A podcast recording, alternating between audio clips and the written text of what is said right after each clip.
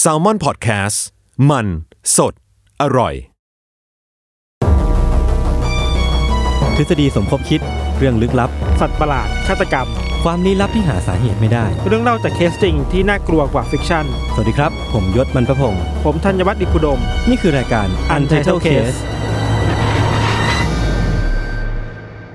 สวัสดีครับ วันนี้ก็กลับมาพบกับรายการ Untitled Case นะครับ รายการนี้ก็จะเป็นรายการเกี่ยวกับเรื่องเล่าลี้ลับ คดีฆาตกรรม แล้วก็พวกทฤษฎีสมคบคิดต่างๆ ที่น่าสนใจนะครับ ใช่แล้วครับ ครั จ บ ริงๆ แล้วคือคอนเซปต์ของรายการเนี้ยที่ผมเคยคุยกับพี่ธันคือ เราต้องการที่จะบอกว่า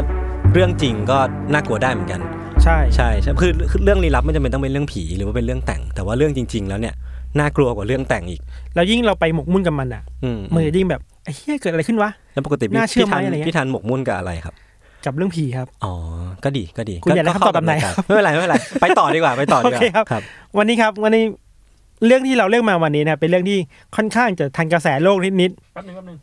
แนะนำตัวกันก่อน อ๋อ อ๋อครับ ลืมโอเคคๆครับ รับผมทันครับเป็นตอนนี้เป็นบรรณาธิการอยู่ที่ The Matter ครับ ครับผมผมยศครับเป็นครีเอทีฟอยู่ที่ซัมมอนแลบครับผม ครับวันนี้เราจะมาคุยกันอยู่ 2 เรื่องนะครับ เรื่องแรกเป็นเรื่อง Air 51ที่เราเลือกมา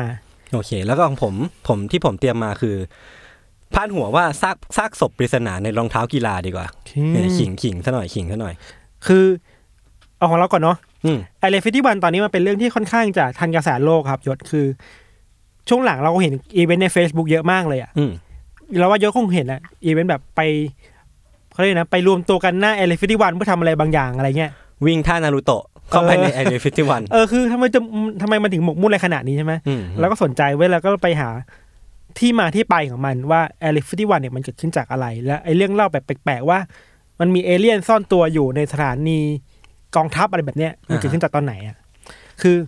ถ้าเล่าแบบง่ายๆ คือมันเริ่มประมาณสักช่วงสมัยสงครามเย็นเว้ยสงครามเย็นคือเป็นช่วงที่อเมริกากับรัสเซียมาทะเลาะกัน แล้วก็ไม่ได้ทำสงครามมาตรงๆอ่ะก็ต่างคนก็ต่างแข่งขันในศักยภาพตัวเองเช่นรัสเซียมีอะไรอเมริกาก็ต้องมีอเมริกามีอะไรรัสเซียต้องสู้ให้ได้อะไรเงี้ย แล้วอเมริกามันก็ตั้งของกองทัพ ตั้งฐานทัพไว้ที่แถวแถวๆรัฐเนวาดา คือเนวาดาถ้าเรานึกภาพมันเป็นรัฐแบบ มีความเป็นทะเลทรายสูงๆอะ่ะ มีความเป็นแบบคาร์บอยคาร์บอยคาร์บอยหน่อยอะไรเงี้ย มันอยู่แถวแถวเท็กซัสอะไรอย่างงี้ป่ะพี่ ใช่เท็กซัสอยู่ตอนทางใต้ของอเมริกา อ่า ใกล้ๆกับเม็กซิโกอะไรเงี้ยครับ อืมอืมอืม เพราะฉะนั้นภูมิประเทศมันมันจะดูเป็นแบบเทือกเขา ดูเป็น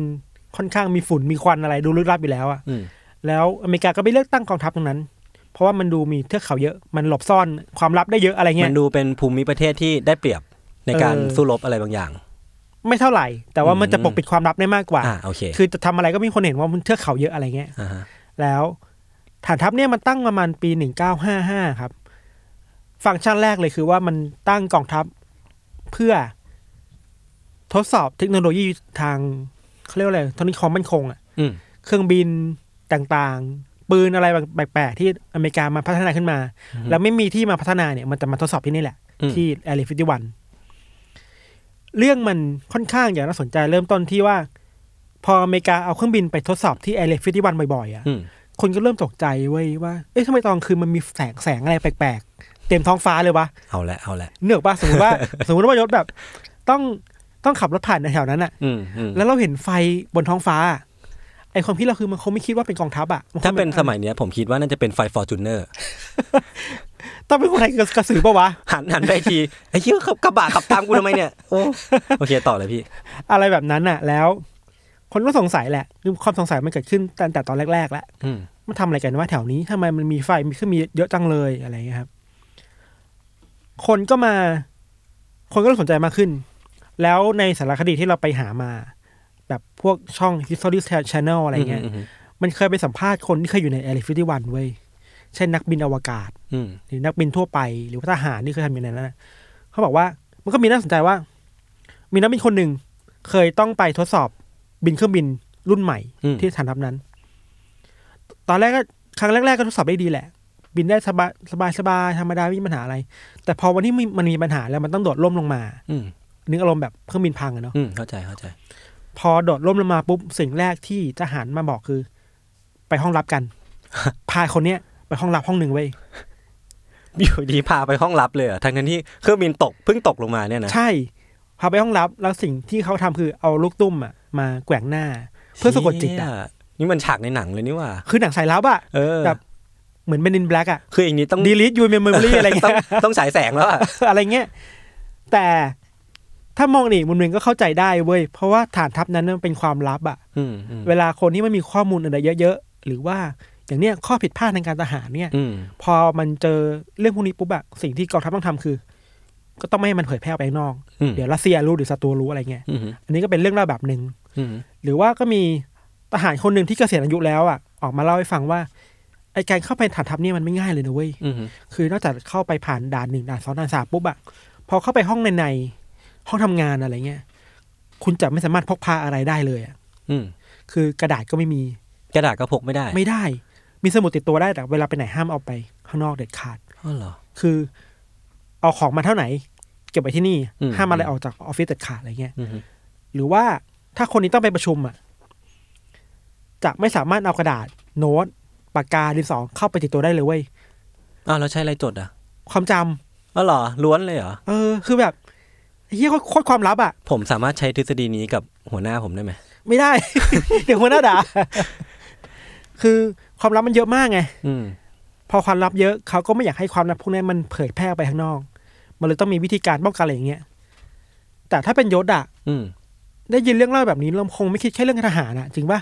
อ่ะแน่นอน ในหัวเรามันต้อง แน่นอน แบบไปไกลมากกว่าเฮ้ยมันต้องมีเอเลี่ยน คือถ้าเป็น ปะวะ เรื่องการอาหารเนี่ยมันก็ไม่จำเป็นต้องปิดเป็นความลับขนาดนี้ไง ใช่ อันเนี้ยมันมันรับเกินแล้ว แล้วพอรับเกินมันทำให้เราแบบพยายามแบบตีความหรือว่าคิดคิดอะไรที่มันเกินจริงไปเรื่อยๆเนี่ย มันจะมีภาพแบบเมนินแบล็กขึ้นมาในหัว เออใช่ใช่ใช่ใช่ ก่อนจะออกคุณต้องลบความจำนะครับอะไรเงี้ย อืม เรื่องแบบนี้มันเซ็กเซ็กซี่เว้ย เซ็กซี่ อือฮึ สำหรับความคนที่มันเชื่อในเรื่องเอเลี่ยนอยู่แล้วอะ อืม มันก็เลยทำให้ข้อมูลหรือว่าตำนานต่างๆ มันออกมาเรื่อย อืม ๆ หรือบางทีเวลามันมีคลิปมนุษย์ต่างดาวออกมา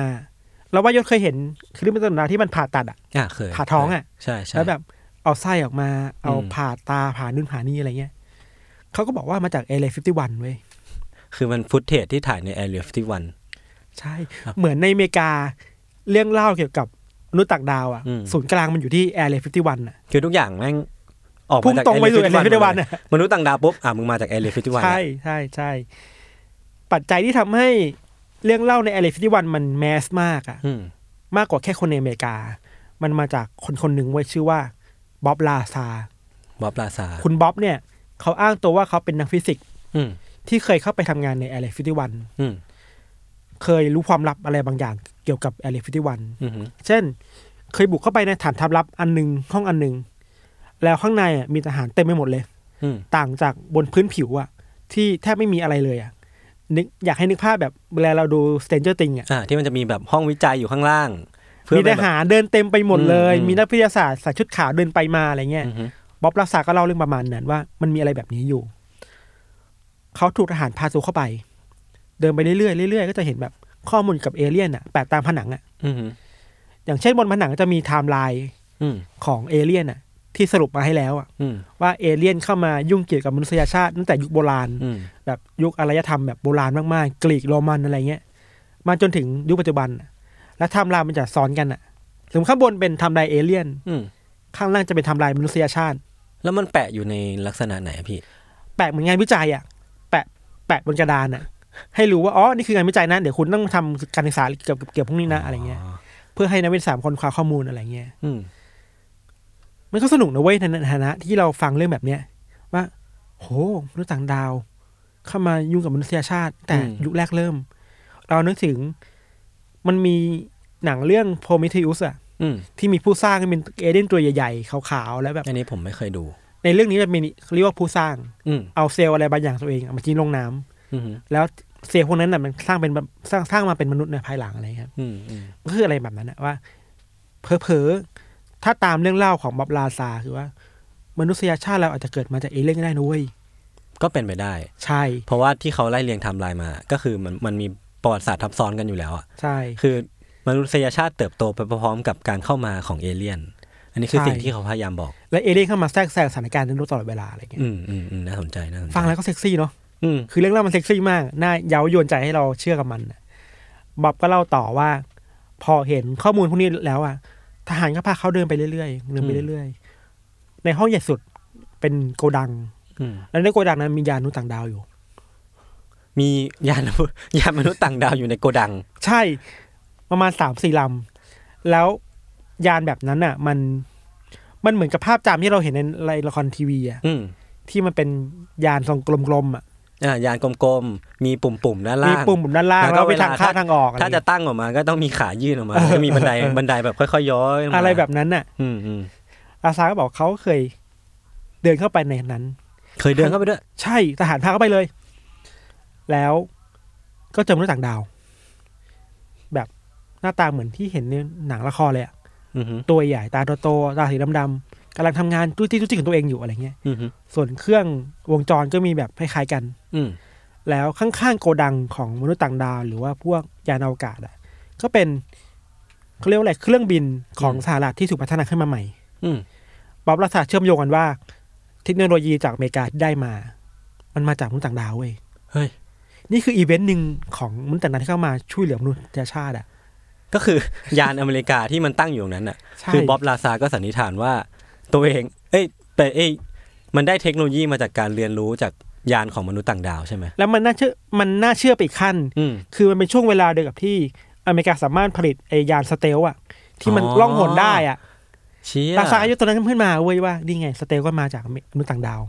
เชี่ยเออเออเออเข้าใจได้เข้าใจ เนี่ย ได้ ขนาดเราคุยกันอ่ะมันยั มันมีงน่าเชื่อ การ ขนาดนั้นอ่ะ มันมีการประกอบการของหลักฐานไง มันเอาเรื่องเล่าเล็กๆเล็กๆมัน อืมรวมๆกันเป็นเรื่องเรื่องเล่าใหญ่แล้วมัน อืมอืม เอ้ยน่าเชื่อว่ะ แล้วจริงๆบ๊อบลาซาเนี่ยเขาได้เห็นด้านหลังของเอเลี่ยนไหมว่ามันมีอาจจะมีซิปอะไรบางอย่างอยู่ก็ได้นะ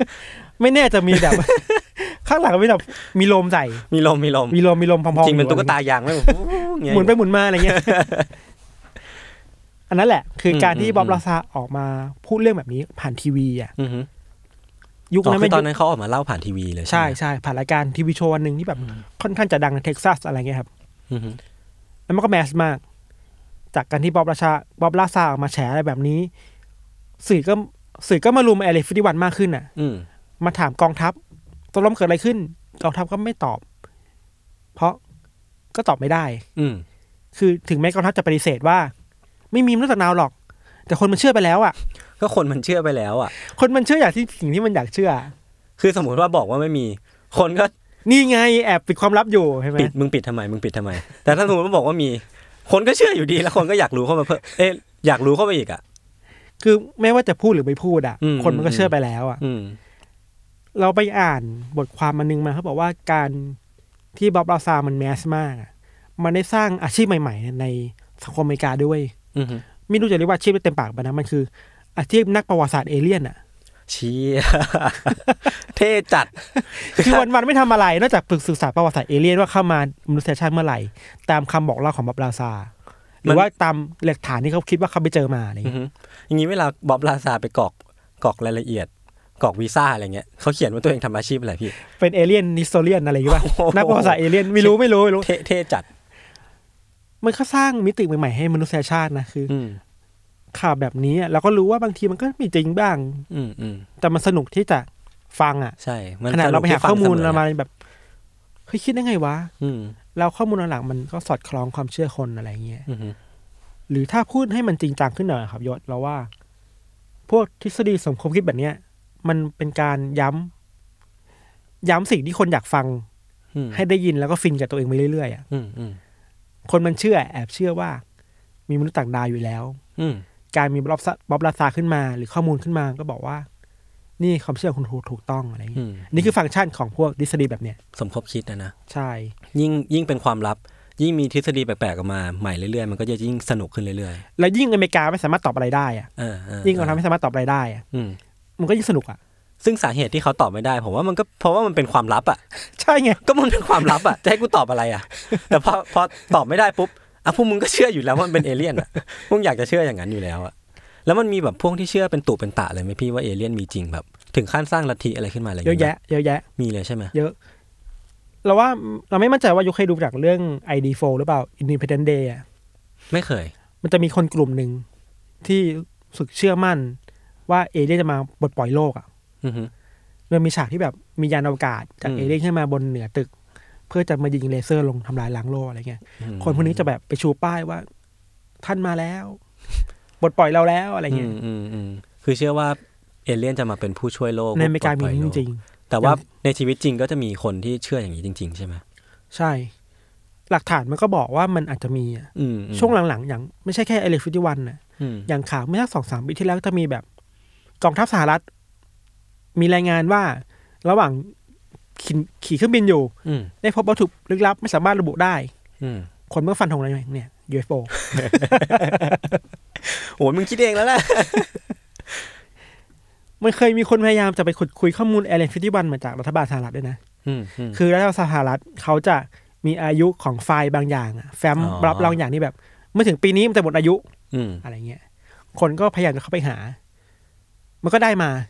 แต่สิ่งที่ได้มาคือเอกสารลับ แล้วก็มีขีดค่าสีดำอ่ะ อ้าวโหยนี่รอฟังเลย แปด เนี่ย สิบเปอร์เซ็นคือขีดค่าสีดำ คือขี่ค่าสีดำแปดสิบเปอร์เซ็นก็คือไม่สามารถจับใจความอะไรได้เลยใช่ไหม ใช่ไม่สามารถเปิดเผย โอ้ ได้ เสียดายแต่จริงๆมันเป็นเอกสารจริงๆใช่ไหมพี่ ใช่ แล้วก็เอาออกมาจากเอเอเรียฟิฟตี้วันจริงๆเลยใช่ไหม เอามาจากกองทัพ อ๋อ คนมาเห็นพอแล้วคนเห็นสีดำอ่ะ ก็ยิ่งเชื่อไปใหญ่ นี่ไงคุณปกปิดความลับอีกแล้วอะไร มัน เงี้ย จะมีใครสักคนไหมที่แบบเปิดเผยเรื่องนี้แบบจริงๆจังๆอยากรู้อะ สารคดีก็มีทำอะไรอย่างนี้เยอะนะ อืม เขาบิดไปบิดไปเชิงว่า ที่อเมริกาต้องปิดปกปิดความลับอย่างเนี้ย เพราะว่าก็มันคือความลับเรื่องการอาหารน่ะ อืม คุณจะไปบอกให้รัสเซียรู้ได้ยังไงว่าคุณมีเครื่องบินรุ่นใหม่อยู่ คุณมีปืนรุ่นใหม่อยู่ คุณกำลังทดสอบเทคโนโลยีล่องขนอะไรบางอย่างอยู่อะไรเงี้ย นั่นคือการถือไพ่เหนือกว่าด้วยความลับใช่ปะ ใช่ใช่ ทำให้ ใช่ ศัตรูนึกเดาไม่ถูกแหละ ใช่ ว่าไอ้ยนี่มันเล่นอะไรอยู่วะใน Area 51มันมีอะไรอยู่วะ ปัญหาคือไม่ใช่แค่ศัตรูอ่ะคนในประเทศเองก็ ก็เดาได้ เดาอยู่ โอ้ ครับ ประมาณนี้ครับ โอเคครับผม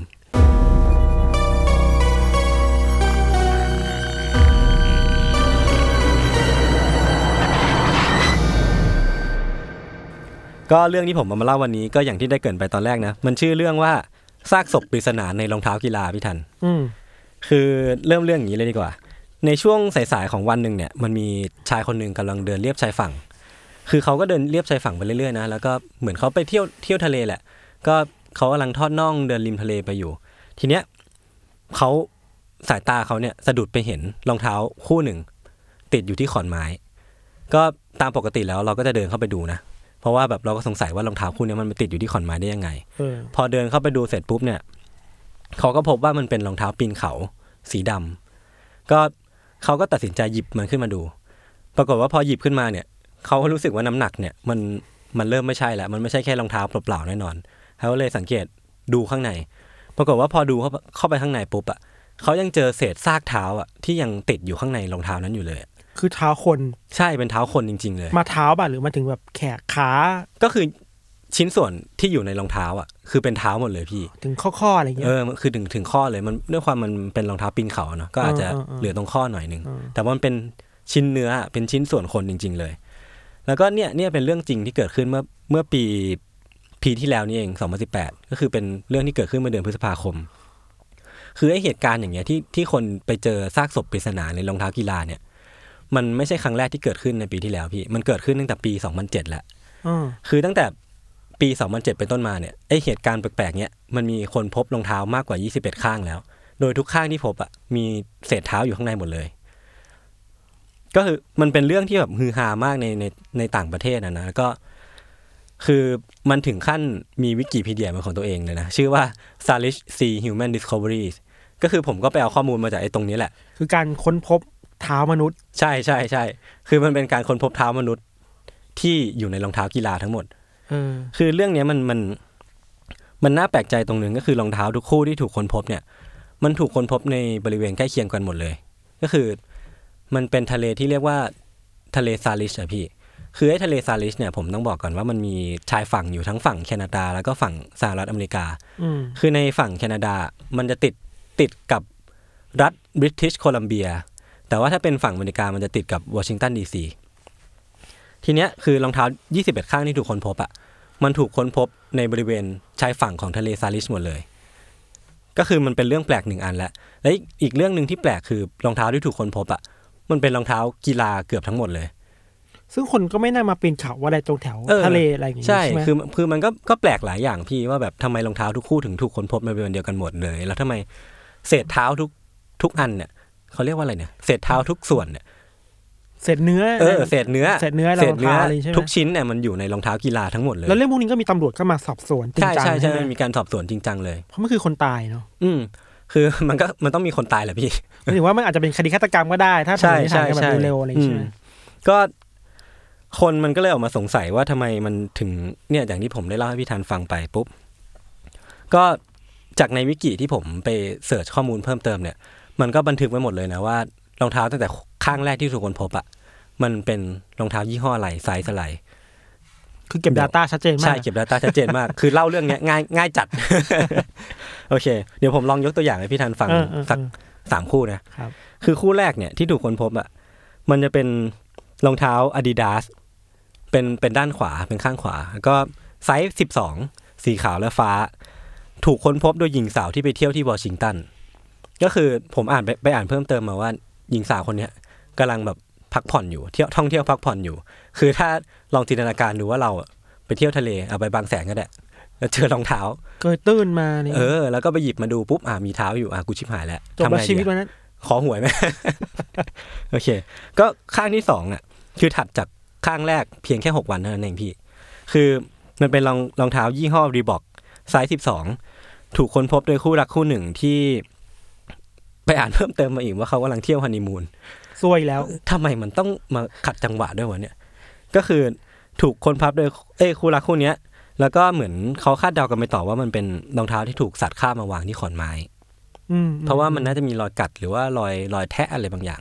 คือมันไม่ได้ถูกไม่ได้มีรอยแบบถูกตัด ใช่ ฉั ใช่ บฉับ ใช่ ฉับข ใช่ นาดนั้นใช่ไหม แล้วก็ถัดมาในเดือนกุมภาปี 2008 เนี่ยมีการค้นพบรองเท้าไนกี้ไซส์ 11 ก็เรียกได้ว่าครบทุกยี่ห้อเนาะ มาทุกแบรนด์ อืมก็ถ้าทายอินก็ตอนนี้ก็ดี น่าจะเป็นโอกาสที่พบ หรือว่าไม่แคมเปญไวรัลของแบบ เออ ไอ้ยเจ้าหนูทำไปแล้ว เดี๋ยวกูทำบ้าง เอเจนซี่เจ้าไหนทำเนี่ยครับ ก็ล่าสุดที่คนพบอะพี่ มันคือเมื่อต้นปี 2019 ที่ผ่านมานี่เอง คือเมื่อเมื่อฉลองปีใหม่เลยคือวันที่หนึ่งมกราคม ถูกคนพบที่เกาะเจตตี้ไอแลนด์รัฐวอชิงตัน ก็พี่ฐานคิดว่าเรื่องเนี้ยมันทฤษฎีที่ที่มาสามารถอธิบายเรื่องเนี้ยมันมีพี่เดาพี่พี่ทานพอเดายังไงได้บ้าง สิ่งแรกที่แวบขึ้นมาในหัวเราคือ โฆษณาหรือเป ล่าวะ คิดแบบคนทำงานสื่ออะ ก็เราก็อยู่อะ ซึ่งก็เป็นแคมเปญที่มันชัดเจนมากเลยนะเว้ยคุณสามารถถ่ายอินโฆษณา อืมอืม ร อื อง ม เท้าไนกี้รีบอกต่างๆนานา อืม ได้ แล้วเป็นข่าวทั่วทั่วประเทศอะไรเงี้ย แต่ผมว่าไม่ใช่พี่ อีกอีกอันหนึงถ้าคิดจริงจังคือเราคิดว่ามันคงเป็นฆาตกรต่อเนื่องหรือเปล่า อ๋อ เพราะมันพฤติกรรมคล้ายๆกันอ่ะ เอ้ยพี่ทันพี่ทันเดาตรงกับชาวในเน็ตเลย คือ ผม คื เป็ อน ชาวเน็ตนะ เอาพี่พี่เป็นหนึ่งในชาวเน็ตปะเนี่ย ใช่ครับผมเป็น จริง วิ พี่ เคราะห์ รู้ ในนั้ เรื่อง นนี้อด้วยยู่แล้วใช่ไหมเนี่ยแล้วผมเอามาเล่ามาเนี่ย คือใน reddit เนี่ยคือเรื่องเนี้ยก็เป็นเรื่องที่ฮือฮาใน reddit มากก็สมมติว่าใครยังไม่รู้จัก reddit คือมันเป็นเหมือนพันทิปสำหรับฝรั่งอะแหละ ก็ตั้งกระทู้ด้วยกัน ใช่ ได้ ใช่คนก็จะมามามาเอาเรื่องแปลกๆ มาเล่าคุยกันเรื่องสนุกสนุกมามาแลกเปลี่ยนความคิดกัน คือเรื่องเนี้ยสำหรับชาว reddit เนี่ย มันจะมีสามทฤษฎีด้วยกันพี่ คือทฤษฎีแรกอ่ะ โฆษณา คือไม่ใช่ อ่ะจบกัน ฆาตกรต่อเนื่องอย่างที่พี่บอกเลย คือด้วยความที่มันเป็นรองเท้าทุกคู่เนี่ยมันถูกค้นพบในบริเวณเดียวกันหมดเลยและแวกเดียวกันหมด แล้วก็ทุกคู่มันมีมันเป็นแค่ข้อเท้าลงมา อืม แล้วก็แบบเหลือถูกค้นพบแค่ชิ้นส่วนที่อยู่ในเท้ารองเท้าอะไรเงี้ยก็เลยคิดว่ามันมันเข้าข่ายฆาตกรต่อเนื่องเหมือนกันเนาะเพราะมันมีแพทเทิร์นคาดเดาได้ อืม แล้วก็อยู่ในละแวกเดียวกัน คนก็เลยคิดว่ามีโอกาสที่จะเป็นฆาตกรต่อเนื่องก็ได้ อีกทฤษฎีหนึ่งคือ มันมีเหตุการณ์เครื่องบินตกพี่ที่เกาะคอดราไอแลนด์คือคอดราไอแลนด์เนี่ยก็เป็นเกาะที่อยู่ในบริเวณพื้นที่ทะเลซาลิชเส้นเดียวกันเช่นเดียวกัน แล้วก็ซากศพหรือว่าคนที่ประสบอุบัติเหตุเครื่องบินตกตรงเนี้ยเนี่ยยังไม่มีการถูกค้นพบอย่างจริงจัง คนก็เลยคาดเดาไปว่าเออมีโอกาสเหมือนกันนะที่จะแบบเป็นผู้ประสบเหตุเครื่องบินตก แล้วก็อีกทฤษฎีหนึ่งก็คือไอ้รองเท้าพวกเนี้ยที่มีซากเท้าอยู่ข้างในเนี่ย ลอยข้ามฝั่งมาเลย จากเหตุการณ์สึนามิในเอเชียเมื่อปี 2004 ที่ญี่ปุ่น ใช่ ก็คือในเอเชียพวกนี้แหละครับไม่ใช่ญี่ปุ่นคือเมื่อปี 2004อะ อ๋อ ที่เราก็โดนด้วย แถบๆอาเซียนนี่ก็ ใช่ โดน ใช่ ใช่ไหม ใช่ก็คือเขาก็คิดว่ามันอาจจะลอยมาจากแถบนั้นก็ได้ เพราะว่ามันมันก็มีมีโอกาสเหมือนกันนะ มันก็น่าเชื่อหมดทุกทุก อืม ทฤษฎีเลยเนาะ ก็ทีเนี้ยเรื่องราวมันก็ยิ่งสนุกขึ้นเรื่อยๆ พี่ว่าเมื่อทางเจ้าหน้าที่แบบเขาค่อย ๆ สืบไปเจอว่าแบบเจ้าของรองเท้าพวกเนี้ยคือใคร แต่ผมขอขอแทรกเกร็ดความรู้นิดนึงคือไอการค้นพบหรือว่าตรวจสอบ DNA รองเท้าพวกเนี้ยยากเหมือนกันพี่เพราะว่าแบบ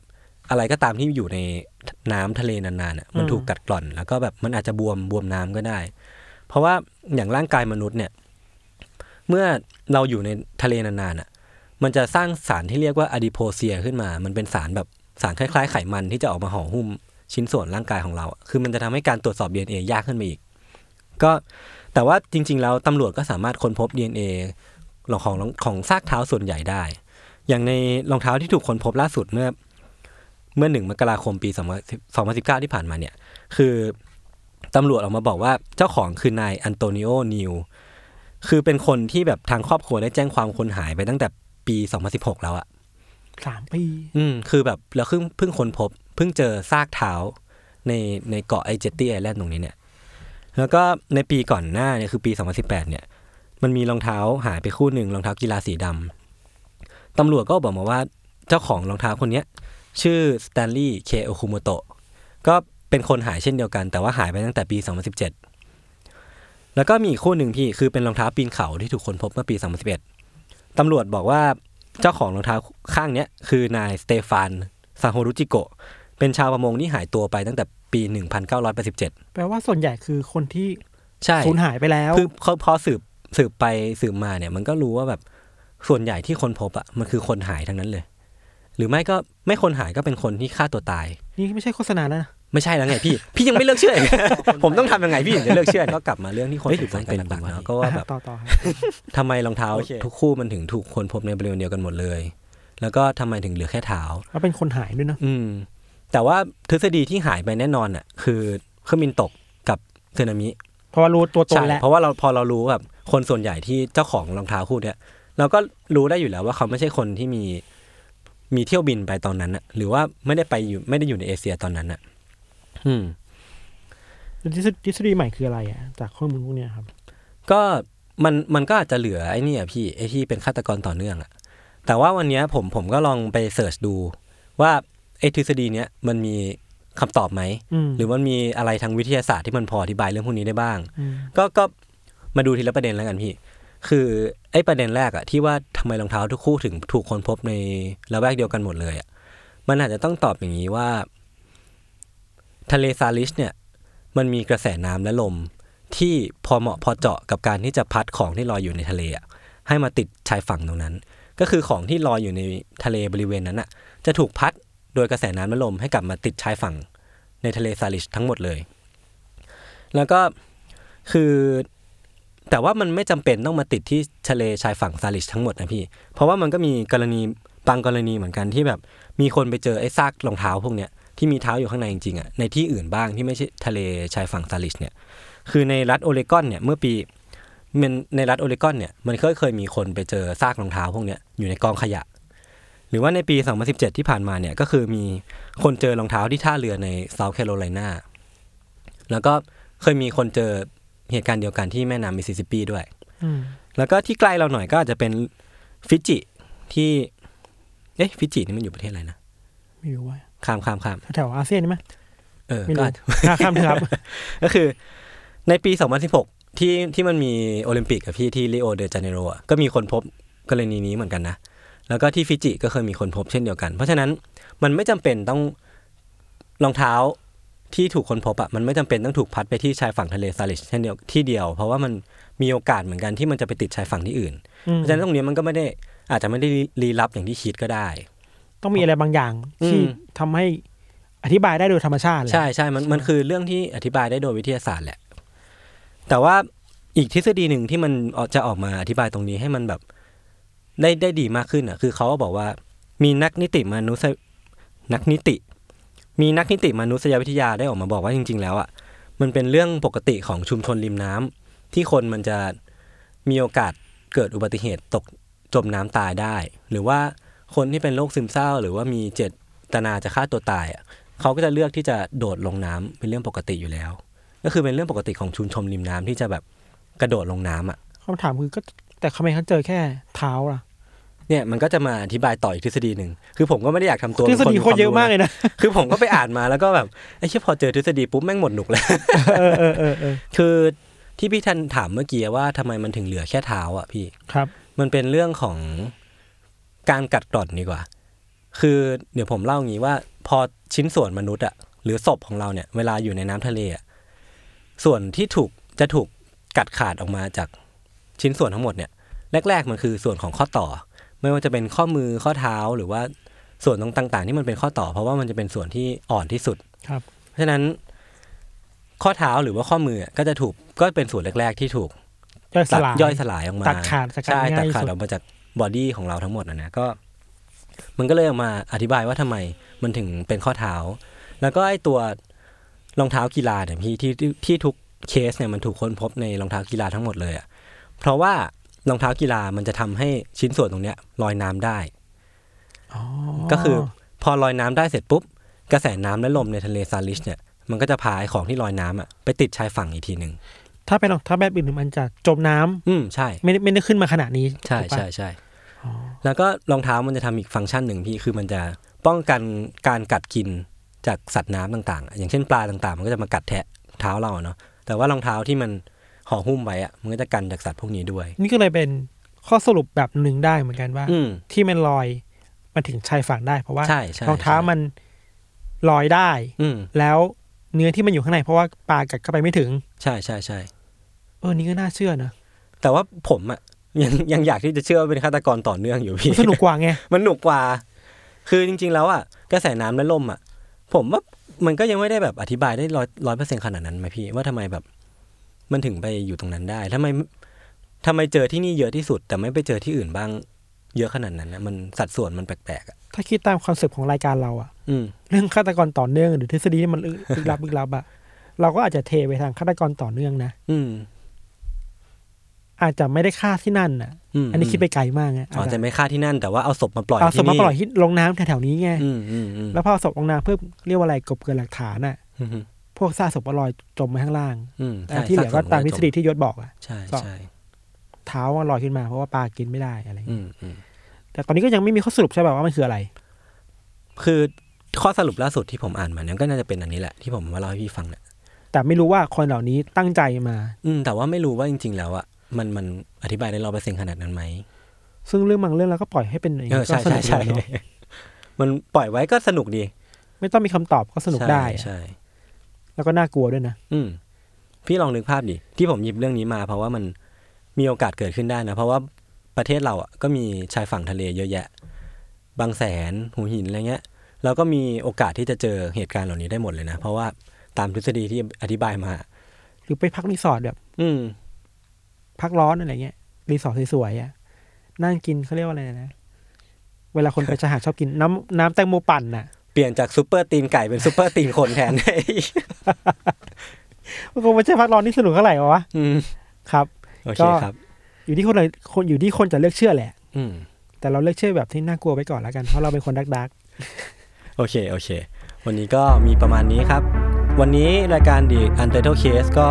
ต้องขอปิดเคสไว้เท่านี้ก่อน แล้วก็มาติดตามกันว่าอาทิตย์หน้าเราจะเตรียม ผมกับพี่ธันจะเตรียมอะไรมาเล่าให้ทุกคนฟังอีกทีหนึ่งขอบคุณครับ ๆ สวัสดีค ส รับ วัสดีครับ